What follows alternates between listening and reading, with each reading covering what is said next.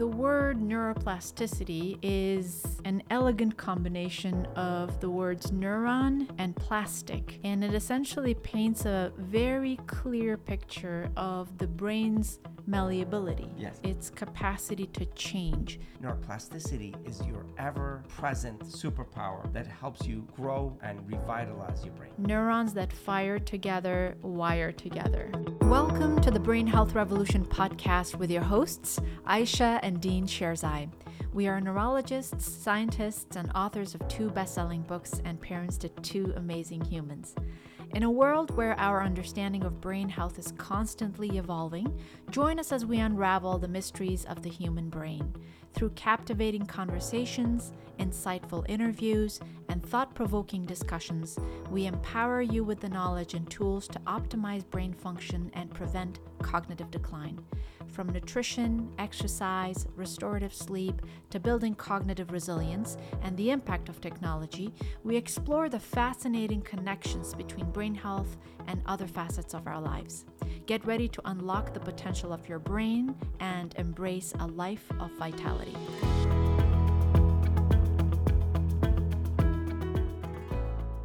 Welcome, everyone. Thank you so much for joining us today. Dean and I will talk about the concept of neuroplasticity, which is a term that was once echoed only in the walls of neuroscience labs or in a, in a scientific community or in a conference, but it has recently become almost a buzzword in the realm of self help, education, and wellness groups. So let's talk about it. What is it and why is the word neuroplasticity or the concept of neuroplasticity causing such a stir? To the extent that it's actually overstated at times. So we want to kind of uh, bring it back together as far as what it is, even at, at its boundaries, at its stretches, what, what could it be perceived as? And it's a powerful concept that we, we we're going to get into. But before that, I want to talk about a story of a friend of ours that recently um, had an event that speaks to this amazing concept. He was a gentleman, very bright gentleman in his early uh, 60s, and in the middle of the night, we were given a call, and we uh, we started speaking with the family members. Uh, of his and, and his friends, and they were telling us the symptoms and the signs, and, and the fact that he had uh, some sensory changes on the one side, and then the left side just became completely paralyzed, and he had started having slurred speech and confusion. As neurologists, we kind of know what that is because we've seen it enough. There are patterns in neurology. It's almost like electronics. We're trained to localize these kind of Localized, lesions. exactly. And in his case, uh, we also asked them to send the imaging, and immediately we know we saw that it was a major stroke. It was a very scary stroke uh, because it was a stroke of a this artery that connects the entire brain together, uh, which is called the basilar artery that lies right over the brainstem and then spreads into the rest of the brain. It's at the confluence of the two anterior and posterior, two front and two back arteries. The back ones are the vertebral arteries, and the front ones are the carotid arteries, and uh, they call it the circle of Willis, where all of this comes together. Yes. The spider. That's right. It's an Yeah. ominous name, but it looks like a spider, doesn't it? does, All yes. these arms coming out of the basilar. And if somebody clogs off that artery, it's pretty dire. It really Uh, is. At the best, it they get what they call uh, uh, locked in syndrome, where because they can't move, they can't speak, they can't move their cranial nerves, which is the eyes and everything. And, and in the past, people thought they were dead and they would have buried them alive. Uh, uh, at worst, they, they have major strokes where they lose capacity of m- massive parts of their brain. Great majority actually die. In this case, he had left sided weakness, some slurred speech, some confusion. They called us. We flew overnight. We got to him. We immediately made some uh, recommendations as far as changes to make sure that there's no clotting going on. He was taken to a hospital. he hospital, was obviously, immediately transferred to the hospital. And I'm so glad that we spoke with the family to make sure that they don't keep him at home. The one mistake was that, and this is this speaks to everybody. The three-hour window is critical. If you mm-hmm. even suspect that somebody has a stroke, get them to the emergency room because within those three to three and a half hours, and some now even four hours, Yes. people get can get this medication that's called a clot buster that can break the clot. So he didn't get there. Actually, it was almost like 10 hours 12, 12 hours yeah, later he, that he had symptoms 10 so- hours. Yeah, exactly. We get to him and and we do our exam on bedside and what a lovely human being. And you you imagine this person in all his glory on his in his kindness, all his persona, all his capacities, his fearlessness, everything that you know about this person. And then whenever you see this uh, person like that in in an ICU in their most vulnerable state, it's was such a devastating thing to all of us, even as doctors repeatedly seeing this never makes it any less. yeah. And seeing him in that state was no less of a devastating experience because he was vulnerable, he was tearing up, he couldn't move his left side, he can barely move his fingers, which actually is a big deal. If there's zero movement at all, that's worse than if they can move a little bit of a finger. But it was minimal though. Minimal. Initially, he was very confused, but he became better and better. And by the end of that day, he could speak to you in a slurred speech. We realized that uh, the, the clot had stabilized, the stroke had stabilized. He still had a pretty dense, what they call dense hemiparesis on the left side, which means that the left side couldn't move much, almost minimally, just the muscle movements. Right. But he could converse. So at least cognition was better. And, and we did a cognitive test and he was pretty good. Minimal confusion, but good. So we, although we were happy that he hadn't experienced the devastating strokes that we have seen in the past as a result of a basilar artery stroke. And the fact that uh, he had left-sided weakness and his cognition was good but still it's pretty sad. And the experience in a situation like this is usually that oh yeah physical therapy and all those things can help but usually people don't recover too much from this dense of a hemiparesis left-sided stroke. Um, but nonetheless, he was started on significant physical therapy and, and everything else, and medications, cholesterol lowering drugs, all of the things that usually are done. We thought that, you know, it might take years for him to be able to move his fingers a little bit and, and things of that nature. And we kind of prepared him for that. Six months later, Yes. we fly back to see him, and he's walking Without a cane, without a cane. no assistance whatsoever. He's moving his left arm and picking up things with his two fingers. He's picking up peas from the uh, table as, a, as an exercise to show the dexterity. And we are just blown away. What reality was that the whole time we were hearing a fight between him and his uh, caregivers, that he was pushing his limits, to be honest, at a cost, a danger, because he would be walking up the stairs, doing things that would be very dangerous in, in most cases, but he was pushing himself hours at a time of physical therapy. I'm giggling here because my favorite story is his daughter told him, Dad, you got to be careful. You're not well balanced and you might fall. And the stubborn guy that he is, he would take his iPhone and put it at the end of the hallway. Yeah. he would get out of his room with the trash bag and he would film himself going to the trash chute in the apartment, Yes. opening the door, putting the trash in there with the weaker arm, closing the door, walking back and forth a couple of times to show, uh, you know, just to record how well he's walking, and then send the video to his daughter at work, which is just, Just remarkable. remarkable. I mean, I wouldn't suggest this for everybody, but it speaks to his work ethic. It speaks to his capacity to push himself, to really push this this concept of neuroplasticity to its nth degree. Now he's working full time again. Right. He went back to work, and we were, you know, as neurologists, when you see a pontine stroke, pons is the part of the midbrain that is supplied or nourished by the basilar artery that Dean was talking about. Pontine strokes are very, very dangerous.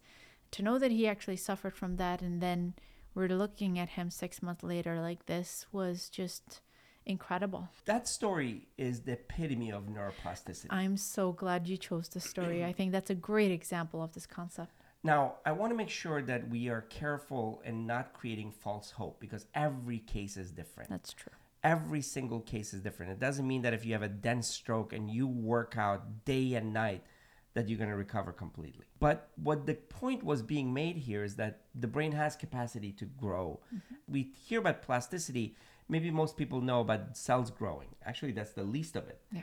Or others know about cells making connections between each other. Actually, that's not even all of it. There's so much more to it. And what goes into this neuroplasticity, as far as lifestyle, as far as physical therapy, as far as medications and everything else, is critical to know because it's not just about strokes, it's not just about cognitive decline, it's about all of us having that capacity, especially when you're not going through a stroke. Because if you're a healthy young person and you do the necessary things that I'm going to talk about as far as neuroplasticity is concerned, your brain is probably going to gain exponentially more because you're not just in a survival state, you're going to be in a thriving state. The word neuroplasticity is an elegant combination of the words neuron and plastic, and it essentially paints a very clear picture of the brain's malleability, Yes. its capacity to change. And um, sometimes it's referred to as brain or neural plasticity as well. And it essentially shows the brain's awe inspiring ability to reconfigure itself, to forge new neural pathways and connections throughout an individual's life. We didn't know about this for many, many centuries, if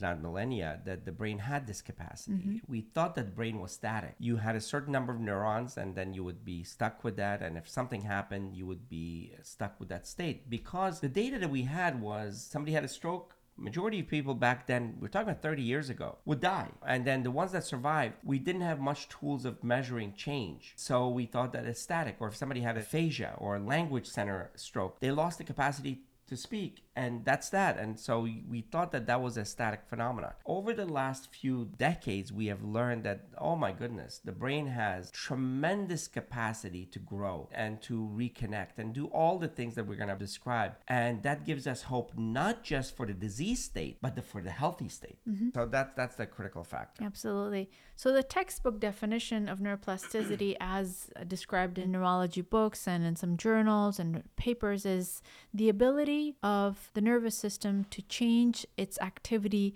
in response to intrinsic and extrinsic stimuli by reorganizing its structure, function, and connections. These changes can be beneficial, like you were talking about our friend, restoration of function after an injury or a stroke. It could be neutral, where there's really no change.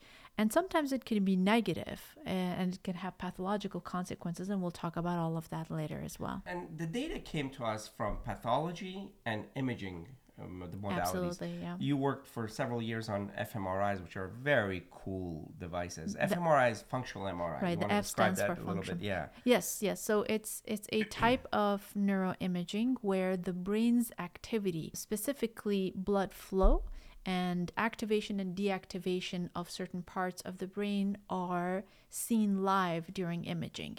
So say for example, uh, the kind of research that I was involved with at UCSD was to look at changes in specific sequences of functional MRI called BOLD and ASL. And what we found was when patients were given certain memory tasks and they were asked to remember and memorize words and concepts, the blood flow to certain parts of the brain changed. The activity actually changed. It either increased or decreased based on their proclivity for developing Alzheimer's disease. And other MRI methodologies also showed us that where there was a stroke, actually the stroke initially grew, there was um, edema or fluid accumulation, then there was death of cells, but then there was actually growth into those or in between. So we saw, even with repeated MRIs, we saw these things. And then we have PET scans. Where we look at the metabolism of the brain, where right after stroke, you can actually see where the metabolism has gone down in a shock state. And then over time, metabolism or use of glucose actually returns to that area. So all of these methodologies showed us. And of course, pathology, which means after the person has passed away, let's say somebody had a stroke and then they were recovering, you could see how the original focus of stroke was a certain size, and afterwards, after recovery, that area was actually altered by the neuroplasticity. So we had plenty of data from pathology, from imaging, and, and even ligands where you can actually see axons grow and connect. That's completely changed our perspective. And I think we should include neuropsychological testing as well. I mean, we can actually assess neuroplasticity or document it through memory testing and neuroplasticity too. Um, there are people who are not able to do specific things, whether it's better processing of information or memorizing new information. And after some exercises, or say, for example, cognitive therapy and speech therapy, they're able to do that. So that's a concept of neuroplasticity too. to now where we are at a point where we know neuroplasticity to be much more than just neurons growing. We know that neuroplasticity is fully active and vibrant throughout life, even late in life. So before we get into the specifics of neuroplasticity, let's talk about brain's capacity starting at uh, very early in life. This gives us a little picture of a brain's ability to grow and connect. Yeah, I'm really glad that you thought that it would it would be a great addition to this conversation. So the the growth of this the human brain is very complex and it spans several different stages of life from fetal development to early adulthood. So let's break it down. Let's start with the fetal stage. Now, during week three and four, there's neural tube formation, uh, which later on develops into the central nervous system. And by week five, the brain begins to divide into its major sections. And by the end of the first trimester, the brain's basic structure is in place and it continues to grow rapidly from then on. And when the baby is born at birth, newborns have about 100 billion neurons. So that's the, the largest number of neurons that any human being has is at birth. Remember that we as adults have 87 billion neurons. So we start losing, and that's a process of pruning and apoptosis. Correct. And the brain weighs about 400 grams when the baby's born. a adult brain which has less neurons but weighs more. What would be the, the, the reason is vascularity and the reason is connectivity. Exactly. So it has neurons but it hasn't made all the all the connections. It's almost like bare trees without all the roots. Interesting. So the most of the weight of the brain is the connections and the roots. Amazing. And by age one, the brain's weight weight is more than double of what it was at birth. So it reaches about 1,000 1,000 1,000 grams. And the synaptic density in the cerebral cortex peaks, like you were saying, and it reaches levels up to double that of an adult brain. Correct. Wow. And there's rapid growth of neural connections from age one to age five. At age three, 70% of synaptic connections are already formed, and the brain reaches about 80% of its adult volume. This is a very critical period for sensory pathways like vision, hearing, development of language skills, and higher cognitive functions takes place. The first seven years, by seven years, the brain reaches about 90% of adult volume. And at this point, there is synaptic pruning because unused connections are eliminated and neural networks become more and more efficient. I look at that almost like have you seen these uh, devices, the electronic printers, where it prints the entire thing and then cuts through to leave us the final structure. Exactly, yes. And so pruning is actually cleaning the system to reduce all the unnecessary connections as we grow. And uh, by the way, the pruning process is not completely genetically de- determined. It's actually determined by environment as well. Amazing. Amazing. All right, so that was the first seven years. During adolescence, the brain undergoes significant restructuring, uh, particularly in the prefrontal cortex, which is responsible for planning, impulse control, and higher order cognitive functions. And throughout adolescence, synaptic pruning continues and the brain becomes more specialized. And there's also thickening of the brain's gray matter, and it peaks during adolescence and then slowly and gradually during the teen years and early 20s it slows down and decreases significantly mm-hmm. during the teen years i feel like our kids should be here there's continued growth and refinement of the prefrontal cortex. The limbic system, which is responsible for emotions and reward processes, becomes more active. And there's a lot of risk taking behavior that becomes more and more prominent in peaks and it is suggested that this may be due to an imbalance in maturation between the limbic system and the prefrontal cortex. So they're not really communicating well with each other. Evolutionarily, though, it might have been advantageous because um, evolutionarily, uh, the the number of people didn't matter. The few that took the risk that brought about change and uh, survival of the larger number mattered. So they think that this might have been a, uh evolutionary advantage at the peak of their physical capacity and prowess. They're taking some measure. Well, it's not doesn't look like, but, but often, but uh, some measure of planned risk out of the box, increasing survival, increasing thriving, increasing propagation. All of these might not be just incidental, it might be evolutionary as well, but look at all the change. That's right. Profound amount of change. And that in itself is also plasticity. This concept of neuroplasticity kind of peaks during our early 20s, where the brain achieves its full adult volume the prefrontal cortex, which is the last area of the brain to mature. That makes sense. Yes. yes. it makes sense in so many ways. it finishes developing. There is less and less synaptic pruning, and it kind of completes when people start hitting their mid 20s. And it leads to a very efficient brain network. But that doesn't end then. No, it doesn't. The brain changing and evolving and connecting and growing continues throughout life. Again, I always make this point that when we talk about brain health and brain vitality and growth, because our work is on the uh, one end of the age spectrum, which is older individuals, it's difficult to explain this to younger people that actually what you do there is as important, if not more so. For long term brain health, but even short term brain health. You don't recognize the capacity that imparts on you when you do the right things for brain growth, brain connections, brain plasticity. It doesn't appear as massive as the story I said at the beginning, which is a stroke patient recovering, but it is as consequential in many ways. When you do the right things to create greater plasticity and growth and connectivity, it actually creates pathways of focus, creativity, so much that all these influencers on TV talk about with some gimmicky stuff, yet it is this neuroplasticity that you have control over that manifests massively on your daily life. Absolutely.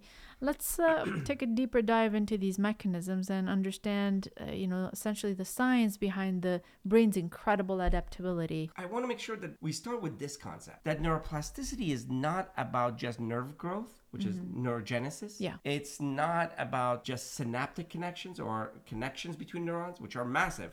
I mean, we always say that 87 billion neurons can each make a couple of connections, or as many as 30 to 50,000 connections. Can you imagine that? I mean, that's fluid that's always there. That's really the, the true power of the brain. So it's not just about synaptogenesis or neurogenesis, it's also about angiogenesis, which is vascular growth. True. Without a vascular supply, without a blood supply, that's everywhere in the brain. Remember, the most vascular organ in your body is not your heart, it's, it's your brain. brain. by far, mm-hmm. exponentially mm-hmm. far.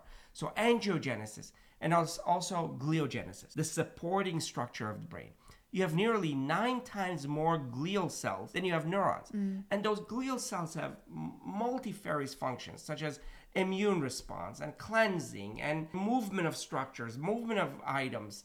It has so many functions that are critical for the brain. In fact, in many ways, the brain cannot function even when the glial system is affected minimally. So, gliogenesis, angiogenesis, synaptogenesis, neurogenesis are all speaking to this plasticity, this growth. So, when you do the right things, which we'll talk about, you're affecting all of this army of growth and, and resiliency. And that's why it's so important. Yeah.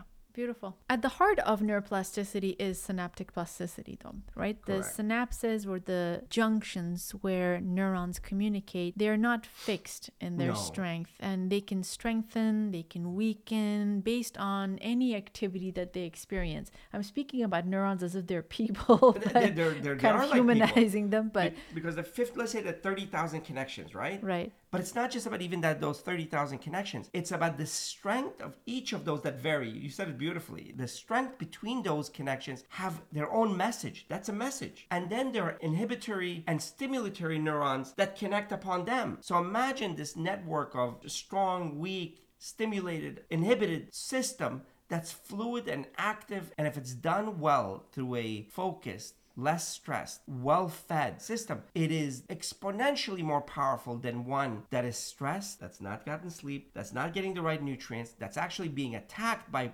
horrible elements of oxidation and inflammation and glucose dysregulation.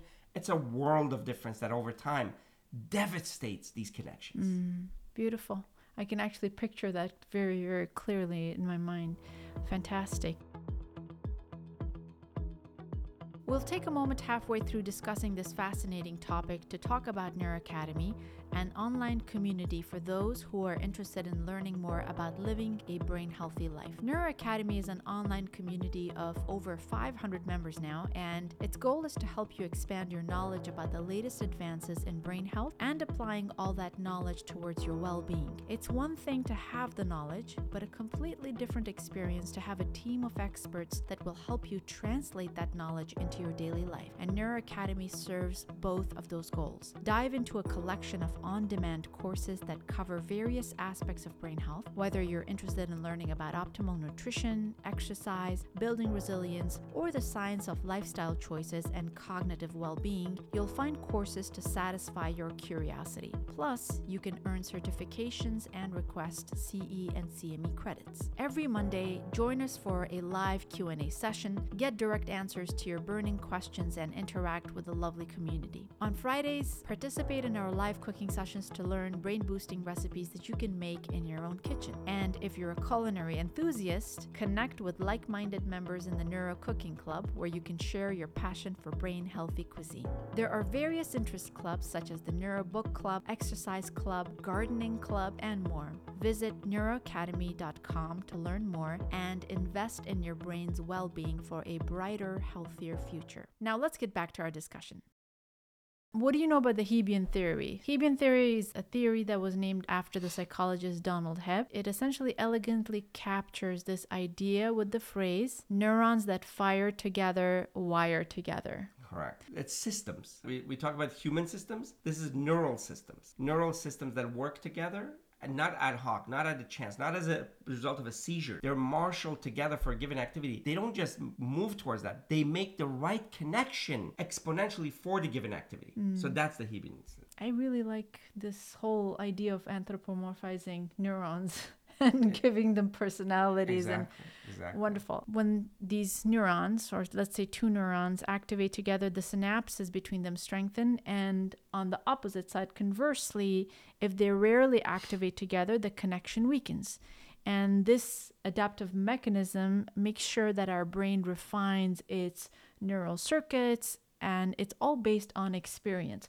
So, whatever intrinsic factor is introduced, say for example, if someone is made to do physical therapy, if our friend started doing physical therapy and the physical therapist gave him weights or gave him some sort of resistance training, that action of doing something over and over again potentiated those synaptic connections. Those connections cannot be made if the right nutrients are not in place. That's where the function of the food comes in. Although food it does have some effect, but it doesn't have as much of effect as other things I'm about to speak to. But nutrients that you take, the good and the bad, has profound effect on the environment within which these connections are made. So if the environment within which these connections are made, you have insulin resistance or diabetes that's untreated and cholesterol and oxidative stress and inflammation and not the right nutrients or not enough B12 especially which is important vitamin D and, and omega-3 which is the main fat that the brain needs and instead you're inundating the system with oxidative processes through uh, saturated fat and sugar and things of that nature, you can't even get to the point of connections. Mm. So, yeah, it's a little more complicated. You could do all the exercise you want, but if you don't lower the cholesterol, LDL the glucose, cholesterol, LDL yeah. cholesterol, if you don't create the right environment, the milieu, the environment that where these neurons can make the connections, they're not going to make the connections. So the first thing is that if you have stress and anxiety and depression, where the cortisol is high and the hypothalamic pituitary system is revving up the system, the sympathetic drive is actually in a fight or flight mode and survival mode and not in a thriving mode, your brain will never make those connections.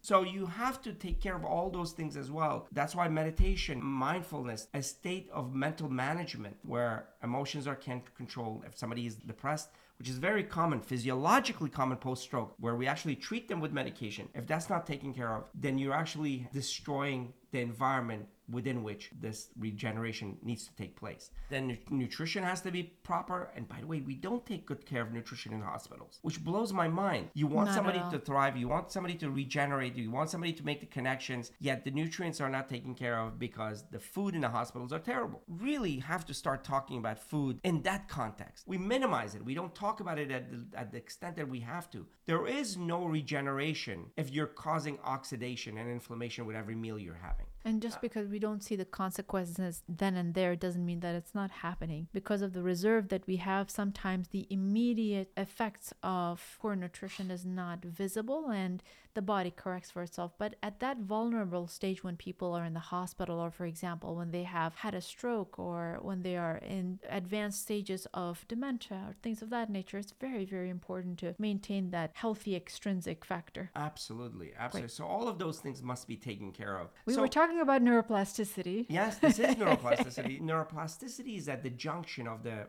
pharmaceuticals that we have, Right. the tools that we have, even the clot removal that needs to be done, the, the Mechanical mechanical thrombectomy thrombectomies, or giving them Yeah. TPA. and all these other things that gives the brain the chance to grow and thrive. But coming back, it is real. It is profound and it's powerful. Yeah. And it's exponential, and our concept of neuro, which is nutrition. I'll leave exercise to the uh, to the last because I think in this situation, exercise is probably the most profound of them all. Absolutely. In fact, I agree with you. exercise and mental activity are the, the two components that allow the growth allow the connections whereas nutrition and stress management and sleep create the environment for the growth to take place Mm-hmm. exercise and mental activity do the growing That's do the connecting it's critical for us to know that and approach it in this systematic way and also not just approach diseases in this systematic way approach life in neuroplasticity at its core because your brain is changing all the time the change can happen to you or you can be in charge of that change exponentially So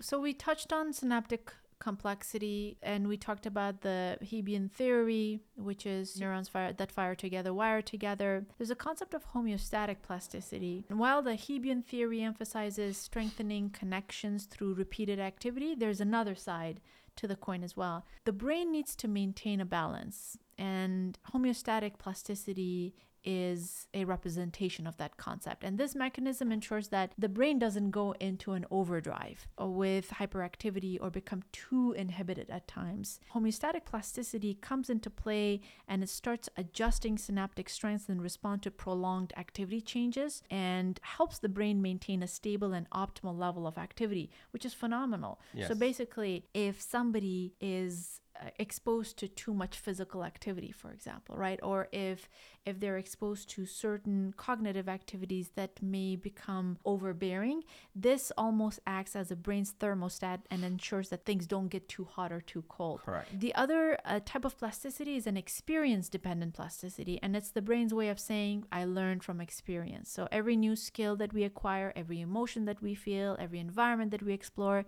can lead to changes in our neural pathways and uh, synapses. For example, musicians, they often have a more developed auditory cortex. Correct. They're, they're bigger, and it's a testament to the brain's ability to reshape itself based on experience. And I remember reading about some athletes actually having bigger cerebellum. Yes. The cerebellar hemispheres are more complex and bigger in them, which identifies their capacity to balance and to move smoothly through spaces. exactly. Which is so phenomenal. It is. It is absolutely. All right, and then probably one of the most incredible demonstrations of neuroplasticity is functional plasticity. And when a part of the brain becomes damaged, for example, in our friend after a stroke, other regions step in and they take over the functions of the damaged area. And this remarkable adaptability shows us that rehabilitation therapies after brain injuries and strokes are very, very important. And, and I've seen that VR or virtual reality has mm. become an incredible tool to help connect the areas that are lost to other areas of the brain to take over that function. Absolutely.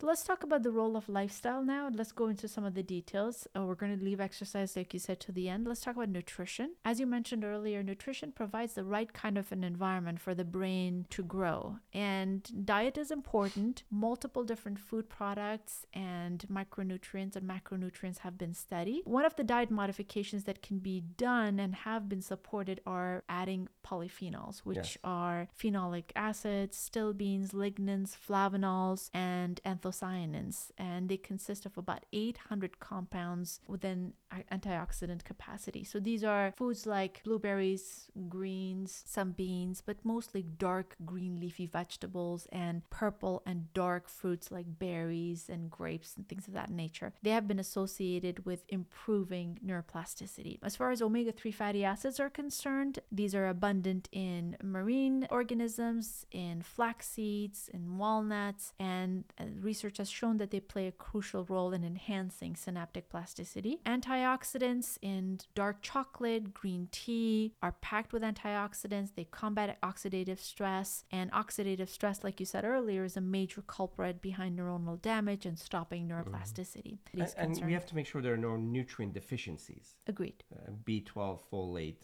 vitamin D, omega 3, that often is seen in this setting, um, and make sure that those are not deficient because with, with, that, with B12 deficiency, for example, the chance of neuronal connection goes down significantly. Absolutely. All right, cognitive activity or mental gymnastics is a powerful way of enhancing neuroplasticity. There are many, many studies now that show that people at any age or post trauma, post head trauma, post stroke, when they're engaged in cognitive activity with the help of a speech therapist, the speech therapists are not just about speech, they're actually also trained in helping with cognitive tools, that they actually grow connections in those deficient areas. They've done the studies with MRIs, they've done the studies with other tools that has seen connection at any age, but for that matter. One example that we always give this not post disease, but in population-based studies, the London taxi driver study, men of middle age range really in their af- 50s. In their 50s after getting ready or uh, or studying for the London taxi driver which test. by the way is called the knowledge. I don't know if the, it's the still called yes. the knowledge, but the test was called the knowledge. Which is pretty complex test. This imagine this before GPS. Sounds scary. it is. And they compared him to bus drivers which actually just follow the same track over and over again. These individuals actually grew their hippocampus, they actually grew parts of the brain and it was significant enough growth to be seen by MRI, which is remarkable. And we've seen that repeatedly in, in many other studies, including a 2011 study where it showed that individuals that had cognitive decline and they did aerobic exercise, they grew their brain by 2%, specifically the hippocampus, the part of the brain dedicated for memory, by 2%.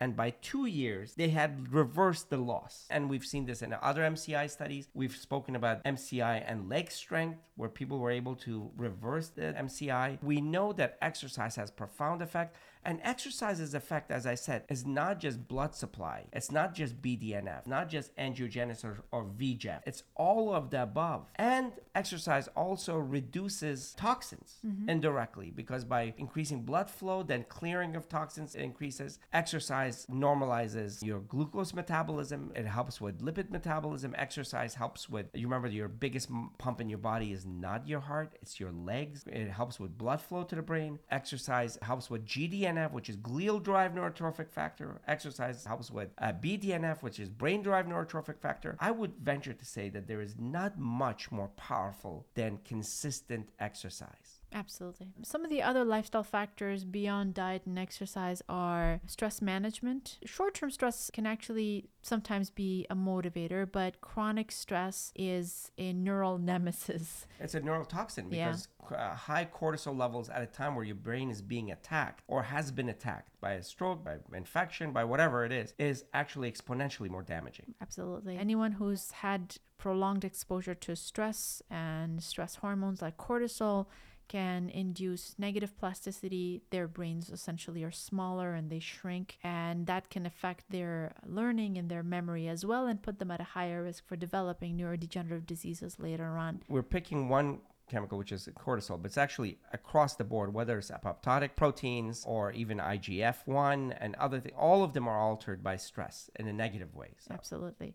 All right, environmental enrichment or exposing your brain to stimulating environments filled with new uh, experiences, new challenges can enhance plasticity. So, traveling or learning a new language or art or essentially just putting yourself in situations where you experience new things can promote neuroplasticity. Ironically or fortuitously, I can say that for more advanced trauma, for people who've had significant stroke to the point where they couldn't speak or they couldn't connect to their family, then going to the old islands of memory is critical. Mm. So one of the things that has worked and for both of us is whenever somebody has had such a profound stroke where they can't even speak and they can't remember the name of people, I say have pictures of family members around, have people on recording speaking to them on a regular basis, have a picture with a name repeated in front of them. Those are old memories that are most likely retained in a more broad way than just in the hippocampus in a tenuous way. Mm-hmm. Once those old memories are stimulated, other things can connect to that. So I call it the islands of memory that that, Yeah. that you can access. Environmental enrichment doesn't necessarily have to be new experiences, but for people who have experienced an injury, reminding them of old experiences can also be helpful. It- it's a connection point. It's an uh, you're connecting to an old island and building upon that. Islands of memory. Islands of memory. Amazing. All right, sleep. We both know sleep is important. I feel like a hypocrite talking about sleep right now. Uh, we haven't had much sleep, but that's because we're so passionate about so many things going on in our life right now, so many projects and so many deadlines. But it's often overlooked and it plays a very crucial role in neuroplasticity. I think students, people who are actually in school and they're learning and they're taking tests and scoring well knows they know about the importance of sleep. Essentially during sleep, the brain consolidates memories, it strengthens synaptic connections, it s helps with pruning and eliminating unnecessary connections. And so ensuring a good night's sleep is very important for optimal brain function. And and that's where sleep hygiene techniques. Sleep takes longer. We've I said think this you and I need to do like a very deep sleep hygiene podcast where we just go through the whole entire thing. We Uh, always rush it because there's so many small little parts when it comes Correct. to sleep. because we want to make sure that the audience doesn't fall asleep because there's so much detail. But I'm sure there are a few people who would listen No, to no, it. it's not. That's I was joking. It's a, it's an exciting concept. It's an exciting topic. We'll definitely have a conversation about that. All right. There is one concept that I actually want to touch on, which is I hinted at it at the very beginning, but maladaptive plasticity or oh, negative Oh, that's right. plasticity. Neuroplasticity is all good and beneficial, it restores function, but it can also be harmful when there is a connection that is made in the brain that produces aberrant or negative symptoms. It's called maladaptive plasticity. And this can be seen in some people who have use dependent dystonias or writer's cramp, people who are musicians that use their hand, or usually it's musicians, isn't it? Like mm-hmm. when you actually position your hand in a particular way and you use that position over and over and over again, you get dystonia. That is a maladaptive plasticity. And then phantom limb pain, phantom limb syndrome. Somebody's limb has been severed or amputated, but because of having the sensation of pain for a long period of time, or maybe having pain before the limb was amputated, kept that memory. So even though the limb is not there, they actually feel pain in that non existent phantom limb. But it's not a memory. It's actually those pathways are still being stimulated in that part of the brain. So it feels like it is that the arm is there, and the pain is there. Yes. Which is, I'm, I'm sure, it's a very unusual uh, sensation. We should see if we can get Dr. Ramachandran on the podcast. His his book Phantoms in the Brain actually talks about the concept of phantom limb pain and this maladaptive neuroplasticity, which is so fascinating. Great. So, music therapy. Music therapy has been shown to influence neuroplasticity positively and it has been shown to improve cognition and executive function. Again, I know that this is becoming a running joke. Whoever wrote this hasn't seen me play guitar.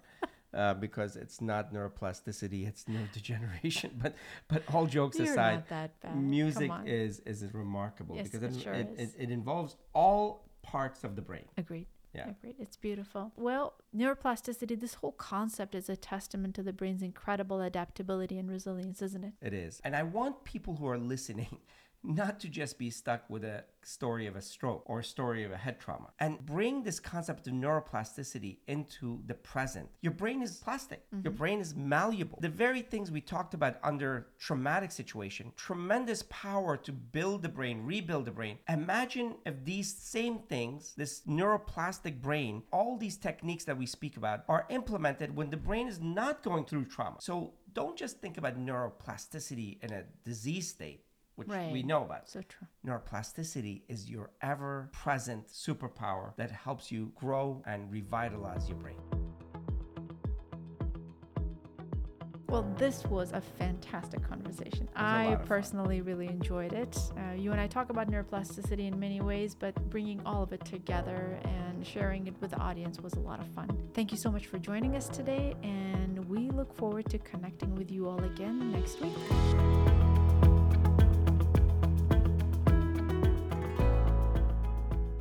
Thank you for joining us today, and we hope you enjoyed this episode.